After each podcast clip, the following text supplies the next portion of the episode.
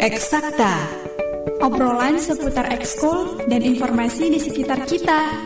Memperbincangkan aksi, prestasi, dan inovasi di bidang pendidikan melalui keseharian di sekolah dan sekitarnya.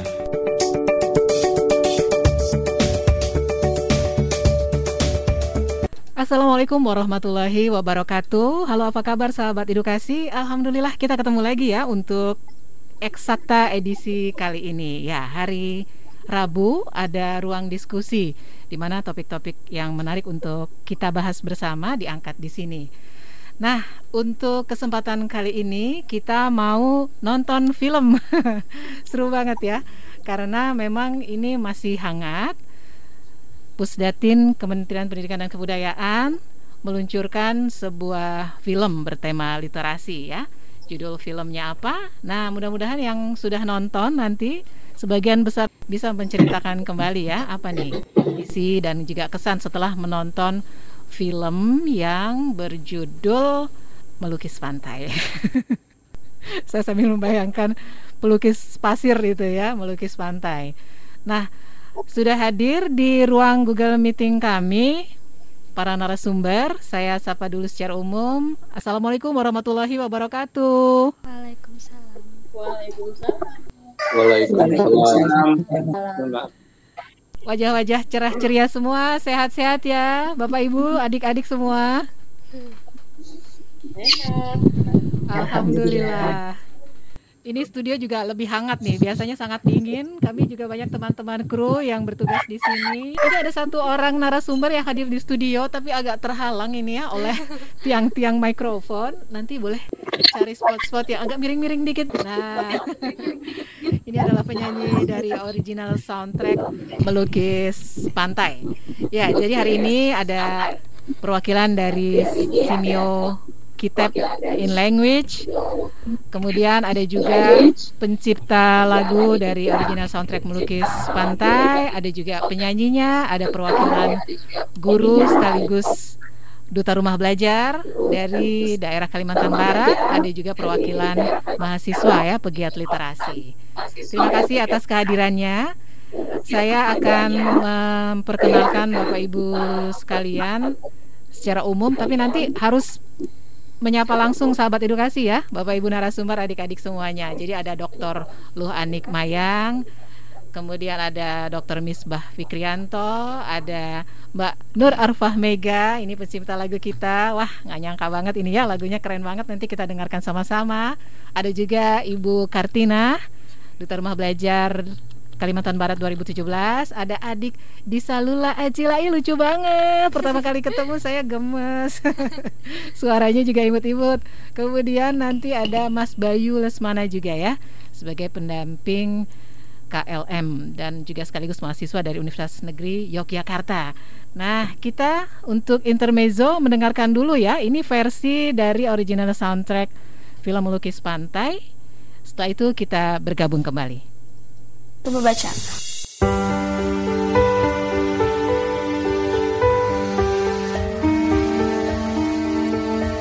Nah, suatu hari nanti kamu bisa menjelajahi dunia dengan imajinasi kamu.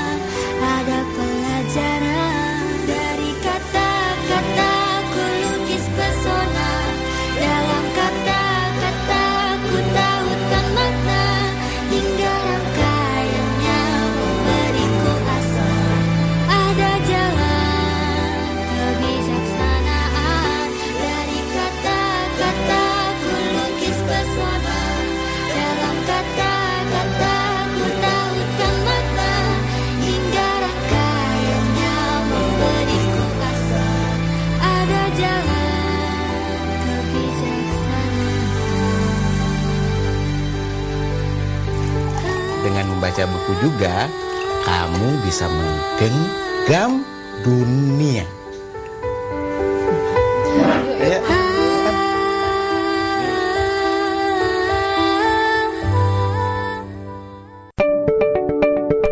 Eksakta.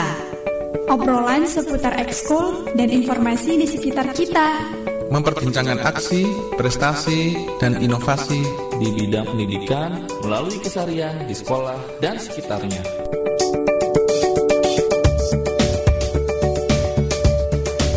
Dari Graha Media Pusdatin 1440 AM Suara Edukasi yang akrab dan mencerdaskan bisa didengarkan melalui streaming online dengan alamat suaraedukasi.kemdikbud.go.id. Nah, kita tadi sudah mendengarkan ya original soundtrack dari film Melukis Pantai. Gimana? Nah, keren ya lagunya ya. Nah, bicara literasi, sahabat edukasi, kalau sekilas saja, mungkin asosiasi kita langsung ke budaya baca ya. Namun, kira-kira apa nih pendapat dari para narasumber kita hari ini mengenai definisi literasi? Apa kaitannya dengan tema hari ini ya? Perlu diinformasikan juga bahwa Pusdatin Kementerian Pendidikan dan Kebudayaan baru meluncurkan sebuah film pendek bertema literasi merupakan kerjasama dengan Busan Foundation for International Cooperation atau BFIC yang kemudian juga dengan Korean Foundation for International Cultural Exchange atau COFIS ya. Dan itu semua bisa disaksikan di kanal YouTube TV Edukasi. Cari aja judul Melukis Pantai ya. Nah, sekarang kita mau menyapa secara langsung narasumbernya. Bapak Ibu, mohon memperkenalkan diri masing-masing ya. Di absen dari mana dulu ini? Kayaknya dari narasumber Sikil dulu ya. Dipersilahkan untuk Ibu Ani. Nggak apa-apa ya Bu ya, introduksi lagi, introduksi lagi. Silakan Bu Ani. Ya, tidak apa-apa. Ya, Kak Hanis, uh, Sobat Edukasi, selamat siang, uh, Bapak Ibu narasumber dan juga kawan-kawan yang hadir di uh, acara pada siang hari ini. Uh, saya Luh Anik Mayani, uh, Direktur Simeo Kitab in Language. Cukup Kak Hanif? Cukup. Uh, Mbak Mega sudah pernah ketemu sama Bu Ani? Terima kasih. Iya. Belum pernah nih Belum saya. pernah. Alhamdulillah sekarang ya. Ya, salam kenal uh, Ibu. Iya. Iya, terima kasih. Yang berikutnya masih dari Simeo Kitabin Language. Dipersilakan menyapa pendengar suara edukasi Pak Misbah. Iya, selamat siang Kak Hani dan sahabat edukasi. Selamat Ya, siang. nah, nama saya Misbah Fikrianto dari Siamo Kitab in Language. Saya eh, menjadi timnya Bu Ani nih. dan eh, Kak Mega itu lagunya keren abis ya. Nanti kita minta untuk juga di kegiatan kita ya Kak Mega ya. Itu for free, pantulin. Pengen Oke, tapi kan tetap ada copyright-nya. Iya, rencananya harus di copyright ya. Langsung di request ya. Pak Misbah kayaknya udah ala-ala Jisun Jisun atau siapa gitu ya. Bintang-bintang Korea gitu ya penampilannya.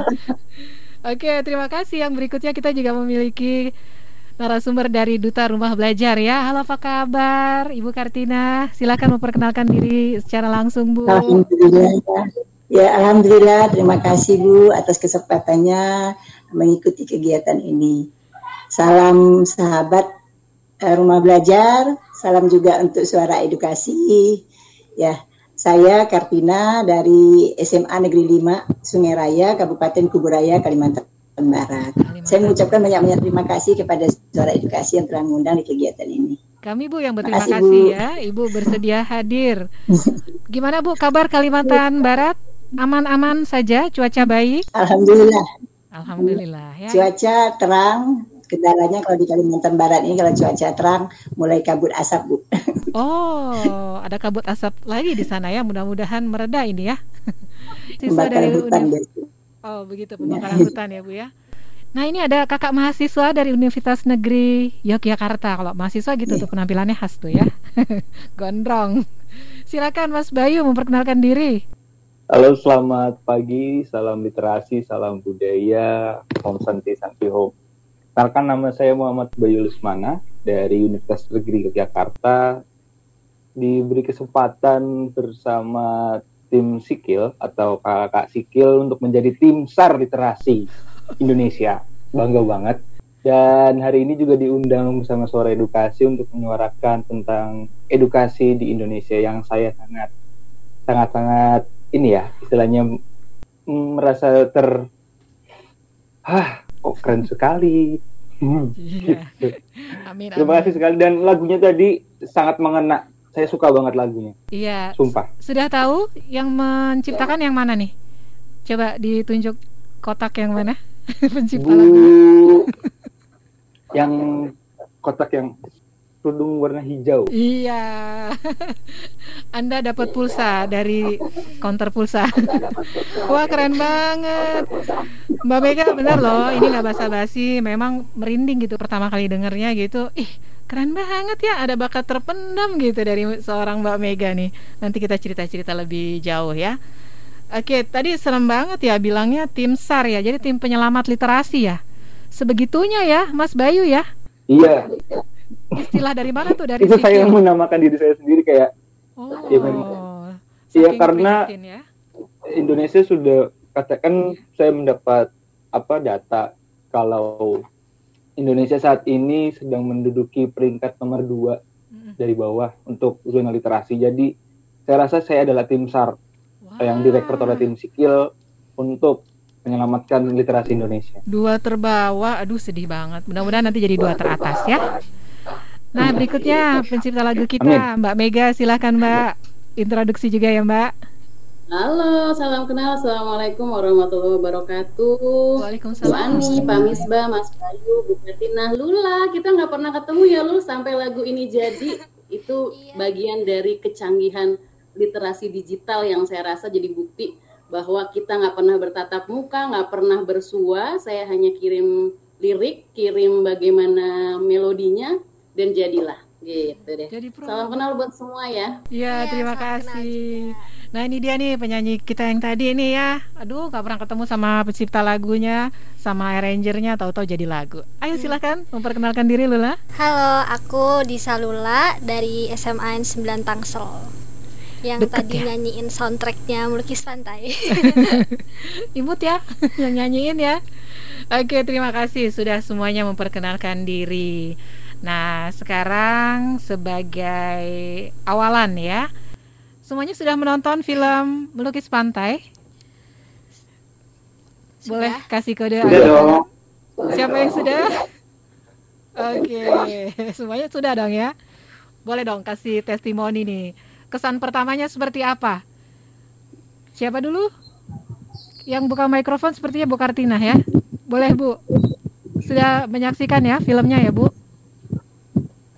Ya, Alhamdulillah Bu, sudah berapa kali dilihat. Memang awal-awal saya pada saat melihat mungkin karena saya seorang ibu ya suka terbawa emosi, terbawa emosi melihat karakter anak yang bernama Risang kalau tidak salah itu ya. Jadi eh, karena saya seorang ibu, jadi melihat film itu yang pertama saya memang terasa ada terbawa emosi itu yang pertama. Tapi setelah saya mengikuti sampai akhir gitu ya, memang banyak sekali apa uh, edukasi yang saya dapat di situ ya, terutama hubungannya dengan uh, bagaimana mengajak anak, kemudian mendidik anak tersebut gitu ya. Jadi memang lagunya juga keren tuh untuk Mbak Mega ya, Bu Mega ya. Jadi uh, adem gitu ya mendengarnya. Tenang apalagi yang dilihatkan tuh tadi apa lukisan pantai segala macam di film itu ya melihat. Yang pasti mungkin karena saya seorang ibu kali Bu ya. Jadi suka terbawa emosi itu saja. Yang pasti keren. Kalau ibu-ibu udah Ya, terima emosi. kasih Bu untuk. Alhamdulillah ya. sudah mulai menyentuh perasaan penonton. Yang berikutnya siapa yang mau kasih testimoni setelah menonton film Melukis Pantai? Mikrofonnya boleh siap-siap. Nah, silakan Bu Anik. Ya, uh, karena tadi dimulai ibu, saya juga ibu. ibu muda. Mungkin ladies first begitu ya, uh, Bapak Ibu. Ya, saya menonton film itu setelah dapat uh, tautannya ya dari uh, sekretaris saya. Ibu nonton dulu Ibu sebelum uh, nanti ikut acara de, di radio edukasi. Akhirnya saya menonton tadi pagi uh, setelah sarapan uh, Kahani. Nah, uh, kesan saya di awal uh, scene atau apa ya uh, gambar yang dimunculkan dalam film itu um, mungkin menjadi gambar yang saya rindukan gitu ya untuk uh, dinikmati oleh keluarga Indonesia. Gambar dengan anak-anak berdiskusi tentang buku yang Mbak Mega ya, tentang suatu eh, cerita begitu uh, dengan indahnya dibacakan oleh orang tuanya. Karena kalau uh, keseharian di uh, rumah misalnya, jangan jauh-jauh deh rumah saya. Biasanya um, setiap orang itu sibuk sendiri, Kak Hani. Uh, ibunya apa nonton HP-nya sendiri, anaknya nonton iPad-nya sendiri dan seterusnya. Jadi uh, gambar tentang keluarga yang disatukan oleh aktivitas membaca, menulis, kemudian dengan rumah yang begitu kaya raknya dengan buku-buku itu menjadi uh, saya pikir satu gambar yang yang saya pribadi dan mungkin penonton lain juga rindukan untuk uh, apa namanya uh, di, di, di, dimunculkan kembali dalam uh, apa namanya keluarga kita. Dan uh, yang yang satu hal yang yang saya pikir sangat mendasar untuk di uh, diinformasikan oleh film itu bahwa pembiasaan membaca menulis itu ternyata dimulainya dari keluarga ya terutama dari orang tua bagaimana membiasakan anak-anak dengan aktivitas membaca atau menulis. Uh, kemudian hal lain yang saya lihat ternyata uh, literasi baca tulis itu menjadi satu hal dasar dalam film itu. Selain kemampuan atau literasi lain juga dimunculkan. Bagaimana si ibu cerdas secara finansial, membagi uh, uang yang tidak terlalu banyak tapi uh, apa namanya mengelompokkannya untuk uh, pos-pos tertentu. Kemudian uh, bagaimana literasi digital yang dimunculkan dari si ibu mencari informasi di internet itu juga menjadi pelajaran lain uh, bagi penonton ketika melihat film ini.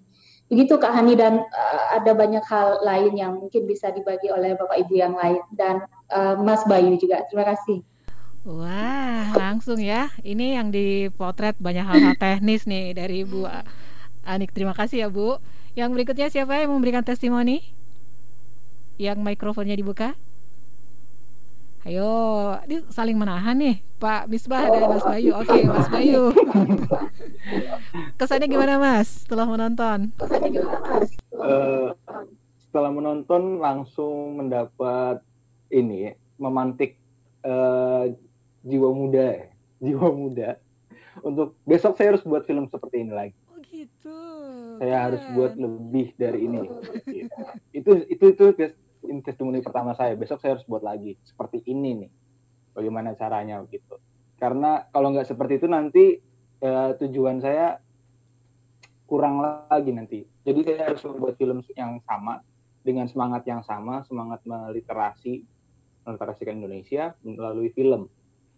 Uh, dari pertama saya melihat uh, ada si Risang yang difabel itu langsung itu menyentuh karena saya sangat pemerhati atau yang lebih spesifiknya anak-anak yang kekurangan atau difabel gitu ya. Karena menurut saya mereka adalah sumber belajar saya. Anak-anak yang dengan kekurangan itu adalah sumber belajar saya untuk menikmati kehidupan. Nah di film ini saya sudah mulai merasa hmm, sudut baru untuk membuat cerita-cerita yang inspiratif. Ditambah dengan di ending ada wawancara dengan seorang bapak yang punya kekayaannya itu buku-buku itu juga menambah inspirasi saya. Dan ditutup dengan lagu itu mengena sih.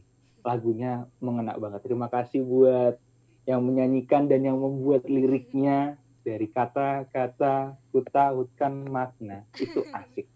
Langsung gampang diingat ya. Melodinya langsung gampang diingat ya Mas ya. iya gampang gampang gampang Mm-mm. Langsung membekas. bener gitu. gampang banget dan ngena membekas jujur itu paling enak besok aku langsung eh bukan besok hari ini aku langsung download tak setel di HP ku untuk tak denger terus Udah jadi ringtone. Ya. mungkin dari saya itu aja sih mungkin bisa Oke. ditambahkan dengan ibu bapak yang lain Terima kasih. Pak Misbah belum ya? Memberikan testimoni, silakan Pak. Ya, Kak Hani dan sahabat edukasi. Jadi testimoni yang pertama adalah eh, ada dua. Eh, filmnya mengandung sebuah invitasi bahwa literasi itu bisa dilakukan mulai dari hal yang terkecil, lingkungan keluarga, dan memberikan makna yang sangat mendalam. Wah, filmnya ngena banget, ngena banget. Dan eh, yang kedua, yang penting juga adalah eh, bagaimana melakukan sebuah eh, penyadaran gerakan literasi dan kecakapan literasi ini dalam konteks yang paling diminati oleh anak-anak muda saat ini yaitu film. Dan melukis di pantai ini dua hal ya. Eh, selain pesan filmnya dapat lagunya Kak Mega dapat terus yang ketiga adalah ini benar-benar simpel dalam dapat maknanya tuh abis gitu biasanya kan kalau film itu alurnya eh, biasanya lama gitu ya. Kita mau ngikutin sampai akhir tuh kayaknya gimana gitu ya. Kalau ini enggak. Ketika pesan pertama sudah sudah ada sebuah sebuah bagaimana sentuhan literasi gitu dengan buku dengan anak-anak sampai kepada pesan terakhir bagaimana ini bisa menjadi hal yang eh, apa ya eh, sangat menjadi kecakapan yang bisa dilakukan oleh semuanya. Jadi top banget dan eh, mudah-mudahan kita bisa menjadikan literasi ini bukan hanya sebagai eh, gerakan ya tapi juga sebagai kecakapan dan memberikan dampak perubahan Kahani Oke, jadi durasinya pas ya kalau menurut Pak, Misbah ya untuk pesan itu sampai begitu ya Pak ya? banget pas banget Pas banget. Nggak kelamaan, nggak kecepatan ya Pak? cukup jadi keep-nya nggak lama-lama Oke baik. Terima kasih. Kita sudah merangkum semua testimoni dari narasumber. Tapi sedikit saja sebelum kita masuk ke segmen yang berikutnya Mbak Mega mungkin bisa mendeskripsikan kembali buat yang belum nonton nih gitu. Supaya lebih bersegera untuk menyaksikan dan mengambil manfaatnya. Bagaimana sih deskripsi dari film melukis pantai ini Mbak Mega? Ya, makasih Mbak Hani. Jadi sebenarnya sudah di eh, apa sudah diiris dalam-dalam nih sama Bu Ani, Mas Bayu, Bu Kartina sama Pak Misbah tentang apa filmnya. Cuman memang yang mendasari kami adalah eh, membuat film pendek ini adalah kita mau menawarkan semangat loh. Kita nggak pengen ujuk-ujuk orang berubah atau karena nggak mungkin. Jadi paling enggak yang lagi kita pantik, saya meminjam istilahnya Mas Bayu, kita lagi memantik dulu. Oh, ahanya aja dulu. Oh iya ya, karena film ini tuh juga didasari sama pidatonya Mas Menteri saat eh, rilis eh, hasil PISA tahun 2019 kalau nggak salah. Dia nanya, di keluar di lingkungan keluarga kita ada buku, tapi apakah orang tua membukakannya? membacakannya tidak itu aja udah bikin kita gemeter oh iya ya maka kita ambil eh, kalau kita sebelum bikin film ini kita bikin action plan dulu ya makanya kenapa eh, Covis dan BFIC mensponsori film ini adalah pertanyaan kita mendasar. Untuk meningkatkan peran orang tua dalam membangun sebenarnya kalau literasi terlalu luas Bu Ani tadinya kita tuh mau cuman budaya baca bahwa literasi kita punya enam itu alhamdulillah akhirnya Bu, Bu Ani bisa menganalisis ada digital di situ ada finansial bahkan ada budaya dan kewargaan ya.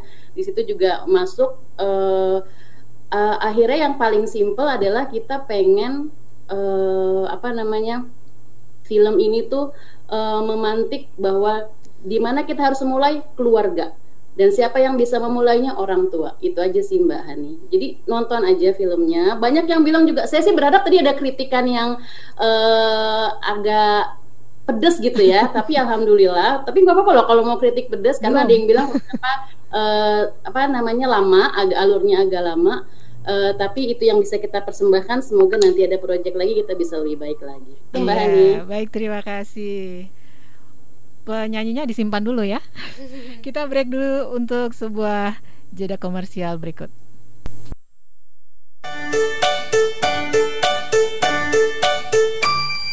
Seru belajar kebiasaan baru Agar selamat selalu ini panduan untukmu Mau berangkat cek suhu tubuh dulu. Pakai masker selalu. Yo oh oh ayo ayo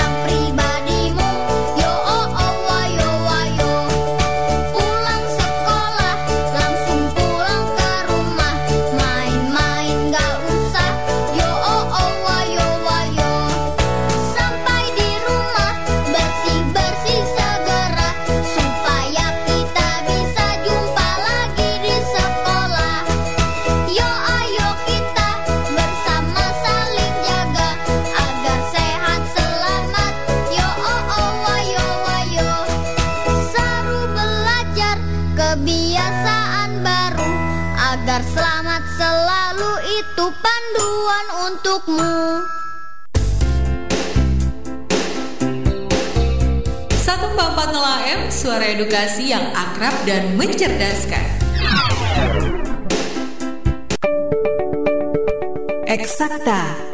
Obrolan seputar ekskul dan informasi di sekitar kita. Memperbincangkan aksi, prestasi, dan inovasi di bidang pendidikan melalui kesarian di sekolah dan sekitarnya. Kembali lagi dari Graha Media Pusdatin 1440 AM Suara Edukasi yang akrab dan mencerdaskan ya. Jadi di Eksakta kali ini kita masih mengulas tema tentang berliterasi melalui media film ya. Nah, sekarang melanjutkan ini Mbak Mega kerjasama yang terjalin antara Pusdatin dan juga dua yayasan internasional dari Korea Selatan ya. Ada BFIC dan juga COFIS. Itu ceritanya awalnya tuh seperti apa sih bisa terjalin kerjasama seperti ini? Ada riwayat yang bisa disampaikan barangkali? Ya, eh, jadi ini memang hajat eh, Yayasan BFIC dan COFIS ya untuk eh, melakukan cultural exchange intinya. Dan tahun lalu ayahnya Lula nih yang ikut pertama kali yang membuka kita jalan. Jadi ini film nih karena social project, jadi ini sangat family project. Mega nulis, Fikri sutradara, Tuti produser, jadi semua eh, kita eratkan dalam suatu project ini. Nah, jadi ayahnya Lula tahun lalu ikut, kemudian mereka menghubungi lagi Kementerian Pendidikan untuk menawarkan ayo ikut dan semoga teman-teman sikil bisa nih Bu Ani. Jadi mereka selalu buka tiap tahun dan banyak. Jadi ada bagaimana membuat buku, eh, kemudian dan mereka sasarnya adalah memang community. Bisa komunitas sosial, bisa universitas atau kelembagaan government. Jadi ini mungkin eh, next tahun depan mungkin eh, teman-teman sikil bisa cari informasi itu karena kelasnya banyak. Nah, ke- kelas yang kami ambil adalah media dan film industri. Jadi memang spesifik Pusdatin punya eh, kapasitas di situ, maka kita ambil dan kita dari beberapa bersepuluh kita berhasil lolos untuk bisa ikut short course-nya selama dua bulan secara online. Maaf nggak ke Korea, jadi saya nggak ketemu Lee Min Ho. Nah, jadi nah eh, tugas akhir dari semua rangkaian kelas yang kita ikuti adalah intinya kita harus bikin social project. Ada unsur budaya di situ dan pastinya uh, karena ini uh, spesialisnya di media dan film, maka output yang paling sangat bisa kita lihat adalah film. Makanya kita bikin film pendek ini dengan uh, membuat terlebih dulu action plan. Jadi ada proses ilmiah yang diajarkan nih sama um, BFIC. Nama programnya Cultural Partnership Initiative Program. Jadi CPI program itu kita diajar gimana uh, membuat merencanakan satu dan yang paling penting kuncinya kenapa akhirnya terpilih hanya satu kecil tema yaitu budaya baca dan peran orang tua yang memungkinkan untuk meningkatkan adalah kita nggak pernah bisa menyelesaikan semua masalah di dunia. Jadi ambil satu hal, buktikan kita bisa berkampanye dan kita bisa uh, memperbaiki hal itu sesuai uh, masalah yang kita hadapi, di situlah kekuatan yang memang uh, diharapkan dari uh, kelas atau course yang kita ikuti itu. Jadi ceritanya begitu Mbak. Uh, dan apalagi ini ngisi waktu banget ya di masa pandemi kita semangat banget tuh setiap sore kita punya agenda kelas kita ikuti dan akhirnya selesai selama dua bulan sayangnya aja nggak ke sana. Itu kisah awalnya Mbak Hani. Iya baik, kebetul ya, baik. kebetulan sekali di studio juga sudah ada nih ya Mas Fikri ya sang sutradara. Boleh Mas, kita sharing. Ya, ini inisiatornya juga nih sehingga Halo, berlanjut. selamat siang Bapak Ibu, salam hormat. Iya. Boleh diceritakan Mas Fikri, tapi introduksi hmm. dulu ya Mas ya. Hmm. Halo, perkenalkan saya Muhammad Fikri, saya temannya Mbak Mega. uh, memang uh, tahun 2019 eh, saya diundang oleh BFIC ke sebuah yayasan uh, yang di bawah naungan Kofis ya. Jadi memang uh, Busan jadi salah satu uh, kota film ya di Asia uh, sekarang karena memang Busan uh, pingin menguasai uh, film di Asia Pasifik dan itu telah terbukti bahwa uh, Korea sekarang sudah uh, menang di Oscar di tahun 2020 dengan film Parasite. Jadi memang Busan uh, diciptakan oleh uh, pemerintah Korea untuk uh, lebih fokus membangun kotanya sebagai kota film. Jadi kalau waktu saya berkunjung di 2009 itu bahwa Busan itu memang udah film look. Jadi kita mau pakai angle syuting di mana aja kita mau syuting di daerah mana mereka uh, udah udah udah udah kayak film gitu. Jadi itulah Busan. Jadi memang Busan didesain uh, sebagai kota film dan kota pariwisata sih sebenarnya. Uh, dua ya dan Mm, dan Busan juga membuka diri untuk uh, tempat syuting dan free. Uh, jadi tinggal mereka yang izin izin permitnya mereka yang atur nanti paling take and give-nya mereka juga dilibatkan sebagai uh, tim uh, kreatif di sana dan itu terbukti di filmnya uh, Black Panther bahwa Black Panther itu satu bulan setengah Hollywood juga bikin film di sana jadi uh, di studio uh, di studio mereka green screen dan uh, di di beberapa kota titik kota Busan. Jadi uh, Busan secara sistem mereka sudah baik karena uh, pemerintahnya mendukung. Itu. Di 2020 uh, eh, saya juga ditawarkan tapi saya mencoba uh, bergening ke mereka bahwa teman-teman saya juga pingin gitu ke BFIC dan kita akhirnya mendaftar 17 orang cukup banyak. Tapi mereka tidak bisa menyanggupi untuk bayar apa memfasilitasi 17 orang karena akhirnya kita diseleksi dan loloslah 10 ini. Dan ada beberapa hal sih sebenarnya. Selain dari literasi kita juga ngangkat uh, dua tema lain yaitu disabilitas dan uh, cyberbullying ya di mana juga dua isu ini juga menjadi uh, apa namanya menjadi pemikiran kita juga bahwa perlu juga kita sosialisasikan kepada masyarakat.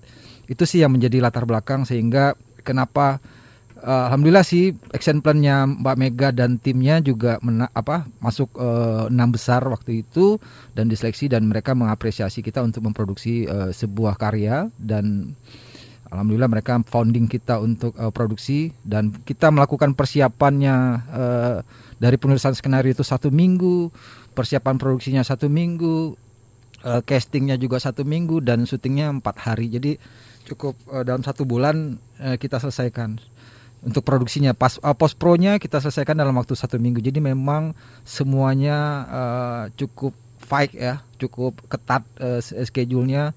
Lula juga untuk uh, recordingnya dalam satu dua jam ya Lula ya. Dua jam kita bikin video klipnya dalam waktu dua jam. Jadi semuanya memang minus budget juga karena ya itu tadi. Semuanya social project. Jadi ya kebetulan Mas Yobi sebagai arranger musiknya juga menyiapkan uh, lagunya juga uh, musiknya juga ep epic sih itu. Itu sih. Terima kasih dukungannya buat Ibu Ani dan Mas Misbah Ibu Duta Rumah Belajar dan Mas Bayu Iya. Ya. Jadi ini budaya kerjanya orang Korea yang tak tak tak tak, tak cepat Iya. gitu. Wah, udah ketularan ya. Iya. Dalam waktu sebulan jadi. gitu. Dua bulan pelatihan langsung bisa jadi output sebuah film gitu. Dua bulan itu mendapatkan materi apa saja? Boleh tahu Mbak Mega? Ya, itu tadi Mbak. Jadi kita mulai dari gimana. Yang pasti kita pelajari bu- bagaimana media dan film industri di Korea ya, yang dia bisa. Jadi intinya poin pentingnya adalah nggak sekedar lempar ke pasar filmnya, tapi memastikan orang sampai ke end usernya. Jadi yang saya lupa sampaikan, jadi eh, tujuan program ini adalah kita memastikan orang menikmati film dengan segala kelokalan atau eh, segala kearifan yang bisa kita angkat. Jadi itu. Jadi di Busan itu eh, bukan orang datengin ke sinema apa bioskop. Dia bangun budaya rumah-rumah orang yang punya rooftop dijadiin kayak layar tancap kita masa lalu itu loh.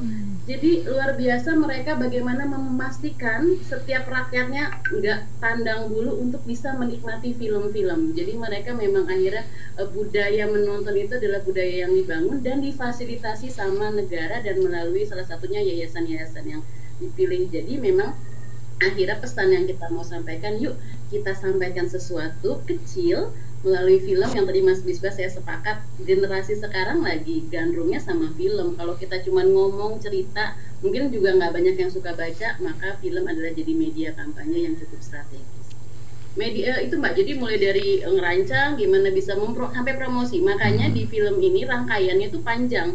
Kita bikin film lalu kita harus launching diseminasi. Karena film ini pasti nggak akan meng- bisa menyampaikan seluruh pesan. Makanya ketika launching kita kemas dalam bentuk talk show. Ada ada badan bahasa ada pusat pengembangan karakter ada hatip dan ada pegiat literasi. Itu bagian sistematis yang kita rancang bagaimana agar pesan film bisa sampai eh, ada hal yang nggak komplit di film bisa disampaikan di eh, talk show-nya. Kemudian yang paling penting adalah budaya membaca tuh nggak berhenti di membaca ternyata pesan mentor kami. Jadi pastikan orang setelah membaca dia bisa create konten baru. Nah makanya kita adakan lomba vlog. Jadi itu salah satu proof buat kita. Nah ini sedang kita eh, ini bagian dari riset kita aja kecil-kecilan bahwa setelah orang nonton dia kan harus create konten ya. Nah kita pilihnya vlog kebetulan. Nah, kita akan lihat gimana orang interpretasi dan saya rasa itu akan jadi salah satu indikator apakah kampanye kita berhasil atau enggak. Itu Mbak Hani. Iya, Mbak Mega kemarin dengan maraton kerja yang secepat itu gimana Mbak?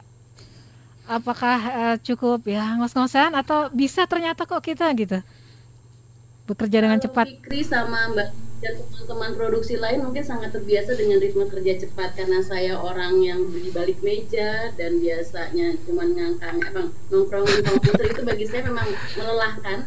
Tapi yang paling emang akhirnya nggak terbayar adalah ketika melihat filmnya. Itu aja sih mbak. Jadi terlupakan aja semua. Apalagi dengar Kak Lula nyanyi. Langsung mau bobo aja. Jadi terlewati lah mbak. Memang akhirnya harus dilewati semua ini. Oke, baik. Sekarang saya kaitkan dengan literasi itu sendiri ya. Walaupun pengertian literasi, definisi literasi pasti berkembang, tapi mungkin bisa dibantu untuk disampaikan kembali karena kita kerangkanya edukasi dari Simio Kitab ya. Awalnya ini seperti apa sih konsep literasi itu? Dasarnya kemudian berkembang sedemikian rupa hingga hari ini. Mungkin bisa dibantu Bu Ani? Ah, ya, Kak Hani, saya mulai nanti mungkin eh, Pak Misbah bisa melanjutkan. Iya, dan betul. Bapak Ibu yang lain juga. Iya. Ya, eh, jadi awalnya literasi itu memang eh, dimaknai sebagai kemampuan membaca dan menulis. Nah, tapi akhirnya eh, definisi itu berkembang menjadi em, ya bergantung dari definisi siapa yang kita eh, anut begitu ya. Eh, ada beberapa mungkin yang yang yang bisa kita eh, lihat begitu bagaimana eh, literasi itu didefinisikan. Misalnya dari UNESCO, mereka mendefinisikan literasi sebagai seperangkat keterampilan nyata. Keterampilan nyata yang dimaksud di sini eh, keterampilan dalam membaca, kemudian keterampilan menulis tersebut, kemudian bagaimana mengaplikasikannya dalam konteks kehidupan sehari-hari. Jadi seperti yang dikatakan Mbak Mega tadi, ternyata setelah membaca tidak berhenti di situ, tapi ada lanjutannya. Apakah nanti bisa menghasilkan suatu produk dari hasil bacaan atau uh, hal lain?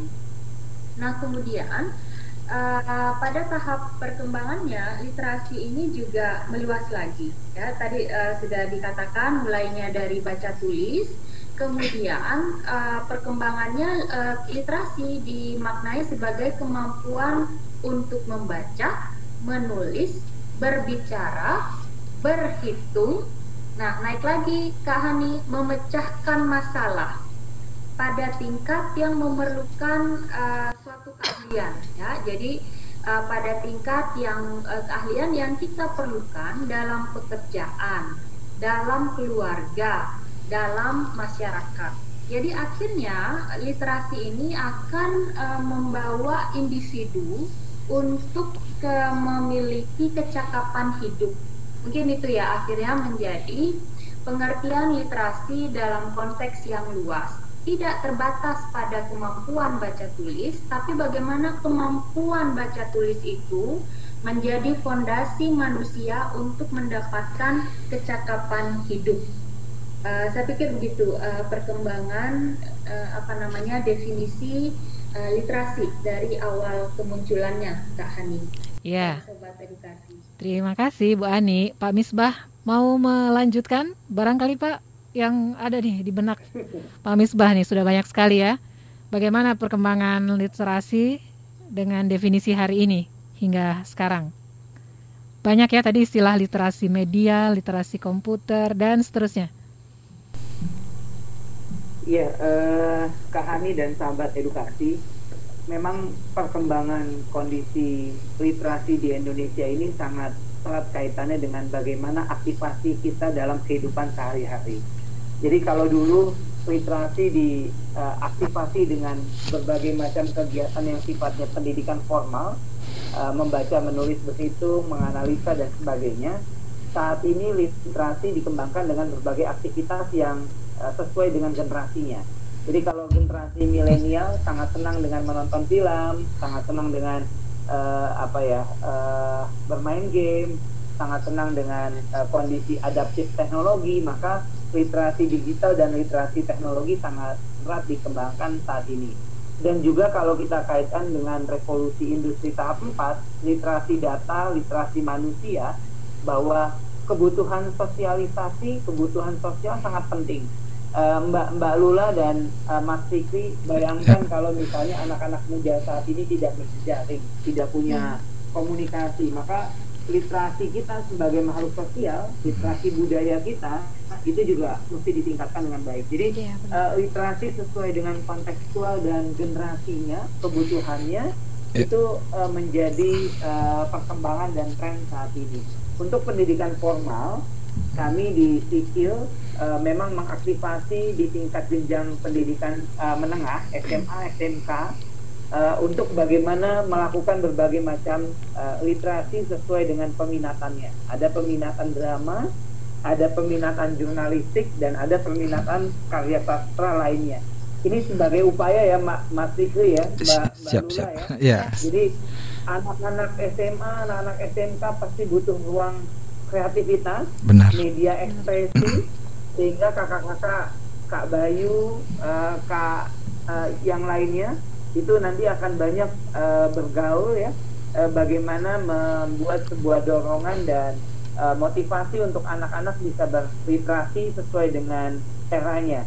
Yang yang juga penting yang terakhir adalah kaitannya juga literasi dengan saat ini ya kondisi ketahanan uh, finansial atau ek ekonomi kita.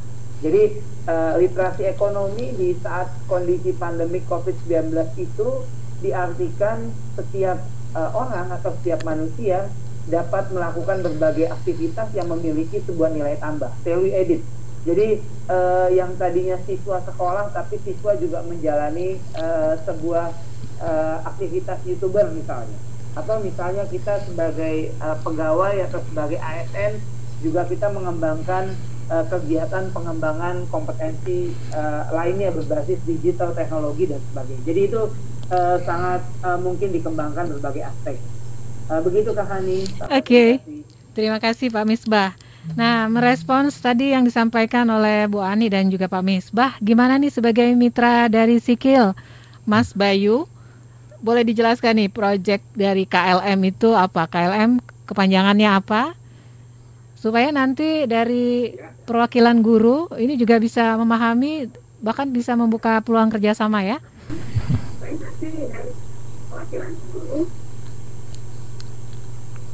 Ya KLM tersebut adalah klub literasi mahasiswa dan produknya yang harus dihasilkan oleh teman-teman kita atau teman-teman pikir itu adalah produk yang hasil dari uh, kemarin training juga. Kemarin training itu juga sangat-sangat ini ya menggugah saya kembali untuk oh ternyata ada ilmu baru yang harus saya sampaikan kepada adik-adik di sekolah menengah atas khususnya untuk ayo kita bikin sesuatu hal. Dan itu sebenarnya sebelum saya mengikuti tiga tersebut saya sudah selalu menerapkan karena di guru SMA saya itu menanamkan untuk menjadi seorang seniman minimal harus ada satu karya di satu tahunnya. Nah itu yang membuat saya sebelum mengikuti sikil juga sudah membuat produk sendiri yaitu ya bikin podcast ngobrol bareng sama teaterawan teaterawan dan bikin bikin drama dan nanti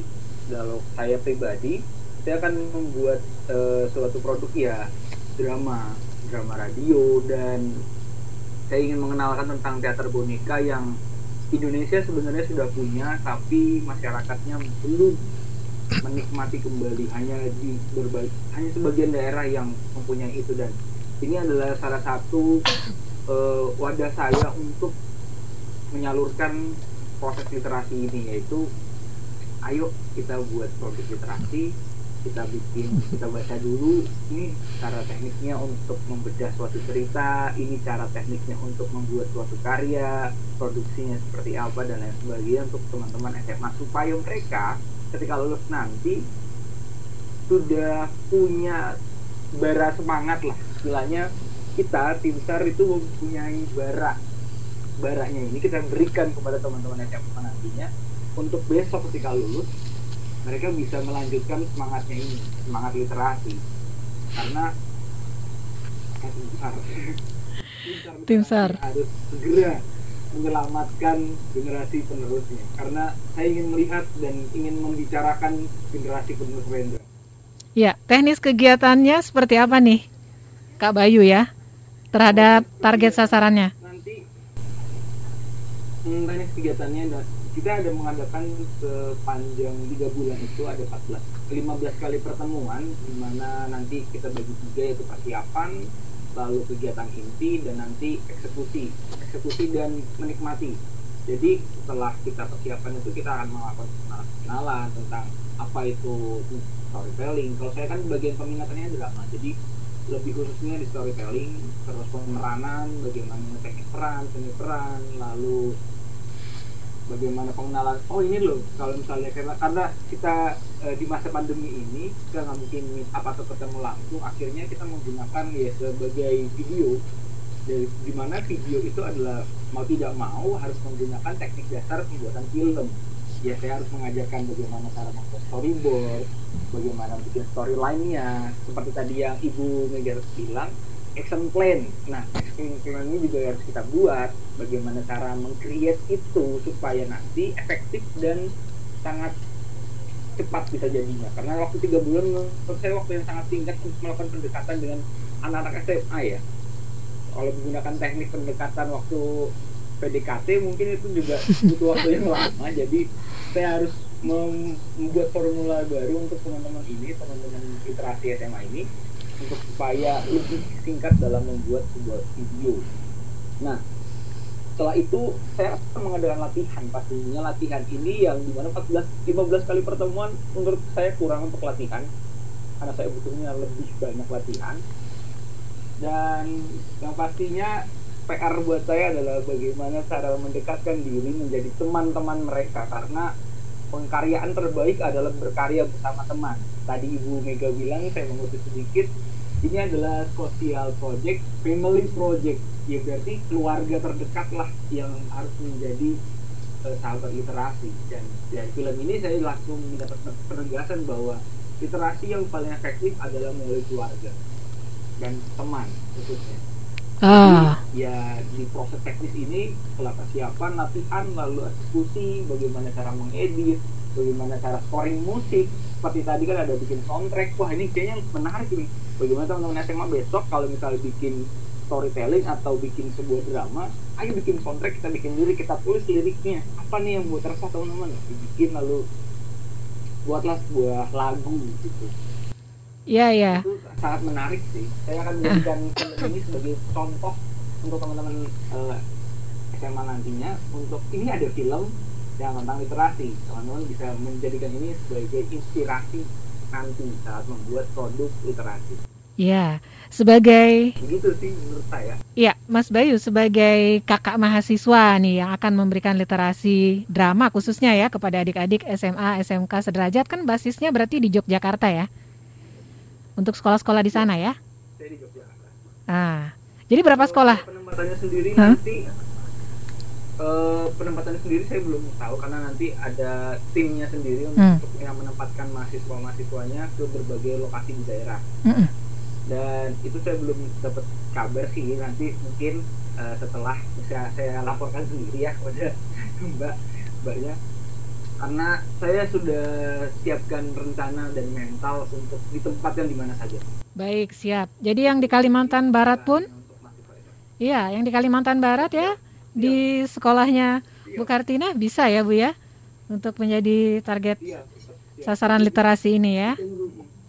Baik, itu lain waktu kita jadwalkan ya khusus untuk klub literasi mahasiswa bersama Sikil. Nah, Mbak Mega tadi karena sudah disinggung nih oleh Mas Bayu untuk proses pembuatan soundtrack ini. Gimana Mbak awalnya dapat melodi-melodi itu ceritanya gimana Mbak? Inspirasinya dari mana? Eh, Iya, jadi itu juga nggak disengaja ya. Jadi ketika naskah selesai, Fikri udah produksi di hari kedua, bikin oh, bikin soundtrack yuk gitu. Kalau saya kan memang suka merangkai-rangkai kata ya. Pujangga. Saya eh, itu saya ingat banget 19 Januari dan itu hanya dibuat dalam waktu satu jam. Terus saya tulis liriknya. Jadi kan kalau kita baca skrip ada kalimat-kalimat jelajah dunia itu pesan ayah. Kemudian butiran pasir karena memang Resang pengen sekali pergi ke pantai. Ada adegan boleh bawa pasir nggak, boleh bawa kerang Jadi saya satukan itu dan itu menurut saya itu proses berliterasi saya. Sebagai informasi saya ini buta buta nada, buta musik. Saya tidak punya background musik sama sekali. Yang saya lakukan adalah saya menulis liriknya, kemudian saya nyanyikan versi saya jadi itu seperti terngiang saya akhirnya saya menemukan mungkin ini kali ya orang-orang gifted yang nggak punya background apa-apa tiba-tiba kayak dapat wangsit ilham gitu tuh. Terus saya ikutin nada itu. Terus saya kirim ke Tuti sama Fikri malam-malam nggak ada yang langsung balas wah oke oke oke. Nah lucunya lagi Fikri ini kan punya potensi luar biasa dengan jejaring. Nah ini yang saya sangat apresiasi dari Mas Fikri kita nggak punya apa-apa Mas. Secara budget kita disponsori. Pas kontrak juga alhamdulillah mensponsori. Tapi akhirnya apa yang kita bisa eh, yang menjadi bekal kita? Jejaring luar biasa jadi proyek film ini menunjukkan betapa jejaring itu jadi harta karun kita untuk bisa survive sampai akhirnya film ini muncul. Fikri dengan teman-teman editornya dengan teman-teman artnya dengan teman-teman krunya. Kemudian Fikri dengan alhamdulillah dianugerahi Kalula bisa eh, apa, nyanyi dan Mas Yopi yang bisa. Saya saya titip ke Mas Fikri saat itu hanya Mas eh, karena kita ini membawa Mbak Ratri sebagai ibu Indi ini, saya tuh membayangkan waktu saya kecil, ibu saya suka menyanyikan saya. Jadi saya membayangkan ini nadanya mas harus kayak dayu-dayu orang Jawa nembang, saya bilang. Akhirnya dibuat begitu dan keluarlah eh, akhirnya eh, bersama musiknya ketika lirik ketemu melodi ada musik jadilah lagu. Jadi itu kolaborasi saya Mas Yobi sama Mbak Lula. Dan Lula menyanyikannya luar biasa. Jadi semua itu karena ini juga passionnya karena ini kita harus menyelesaikan tugas ini Mbak. Jadi ternyata eh, ketika kita kepepet itu juga menimbulkan kreativitas ternyata kita bikin soundtrack saat ini bisa didengar saya juga amazed wow Yang bikin aja nggak nyangka gitu. Pada waktu itu inspirasi datang Mbak Mega lagi di meja kerja kah atau lagi sendiri atau sambil nyetir? Lagi di meja makan. Eva kita nggak punya meja kerja ya, jadi meja kerja kita adalah meja makan. Jadi jam 9 malam setelah eh, Tuti Fikri selesai hari pertama, Tuti kirim-kirim gambar, ah ya harus bikin soundtrack ya udah itu aja mbak, sejam aja. Pokoknya harus buru-buru ditangkap ketika ide itu datang ya. Iya. Ke mana-mana? Bagus ini pokoknya gini-gini. Eh oke saya punya temen, nah ketemu lah Mas Yobi, eh anaknya jago nyanyi itu papanya bukan papanya yang nyanyi ya, kalau nih. Boleh dicoba. Yang suruh. Nanti yang nyanyi anak-anaknya ih dengan senang hati aku bilang. Iya, langsung direkam pakai handphone begitu Mbak Mega melodinya. punya recording aslinya oh. uh, melodi dasarnya. Jadi Mas Uh. Yobi itu ngurangin satu kata. Jadi kata Mas Yobi saya ini karena saya nggak punya basic musik nanggung nadanya entah mayor entah minor entah tiga per empat jadi ada kata-kata yang kelebihan akhirnya Mas Yobi bantu kurangi kemudian dibuat kasih referen baru akhirnya jadi lagu Oke, baik. Saya masih menahan untuk adik Lula ya. Kita break lagi Bapak Ibu. Kita break lagi. Jadi boleh minum dulu, boleh agak bersandar dulu, setelah itu kita lanjutkan.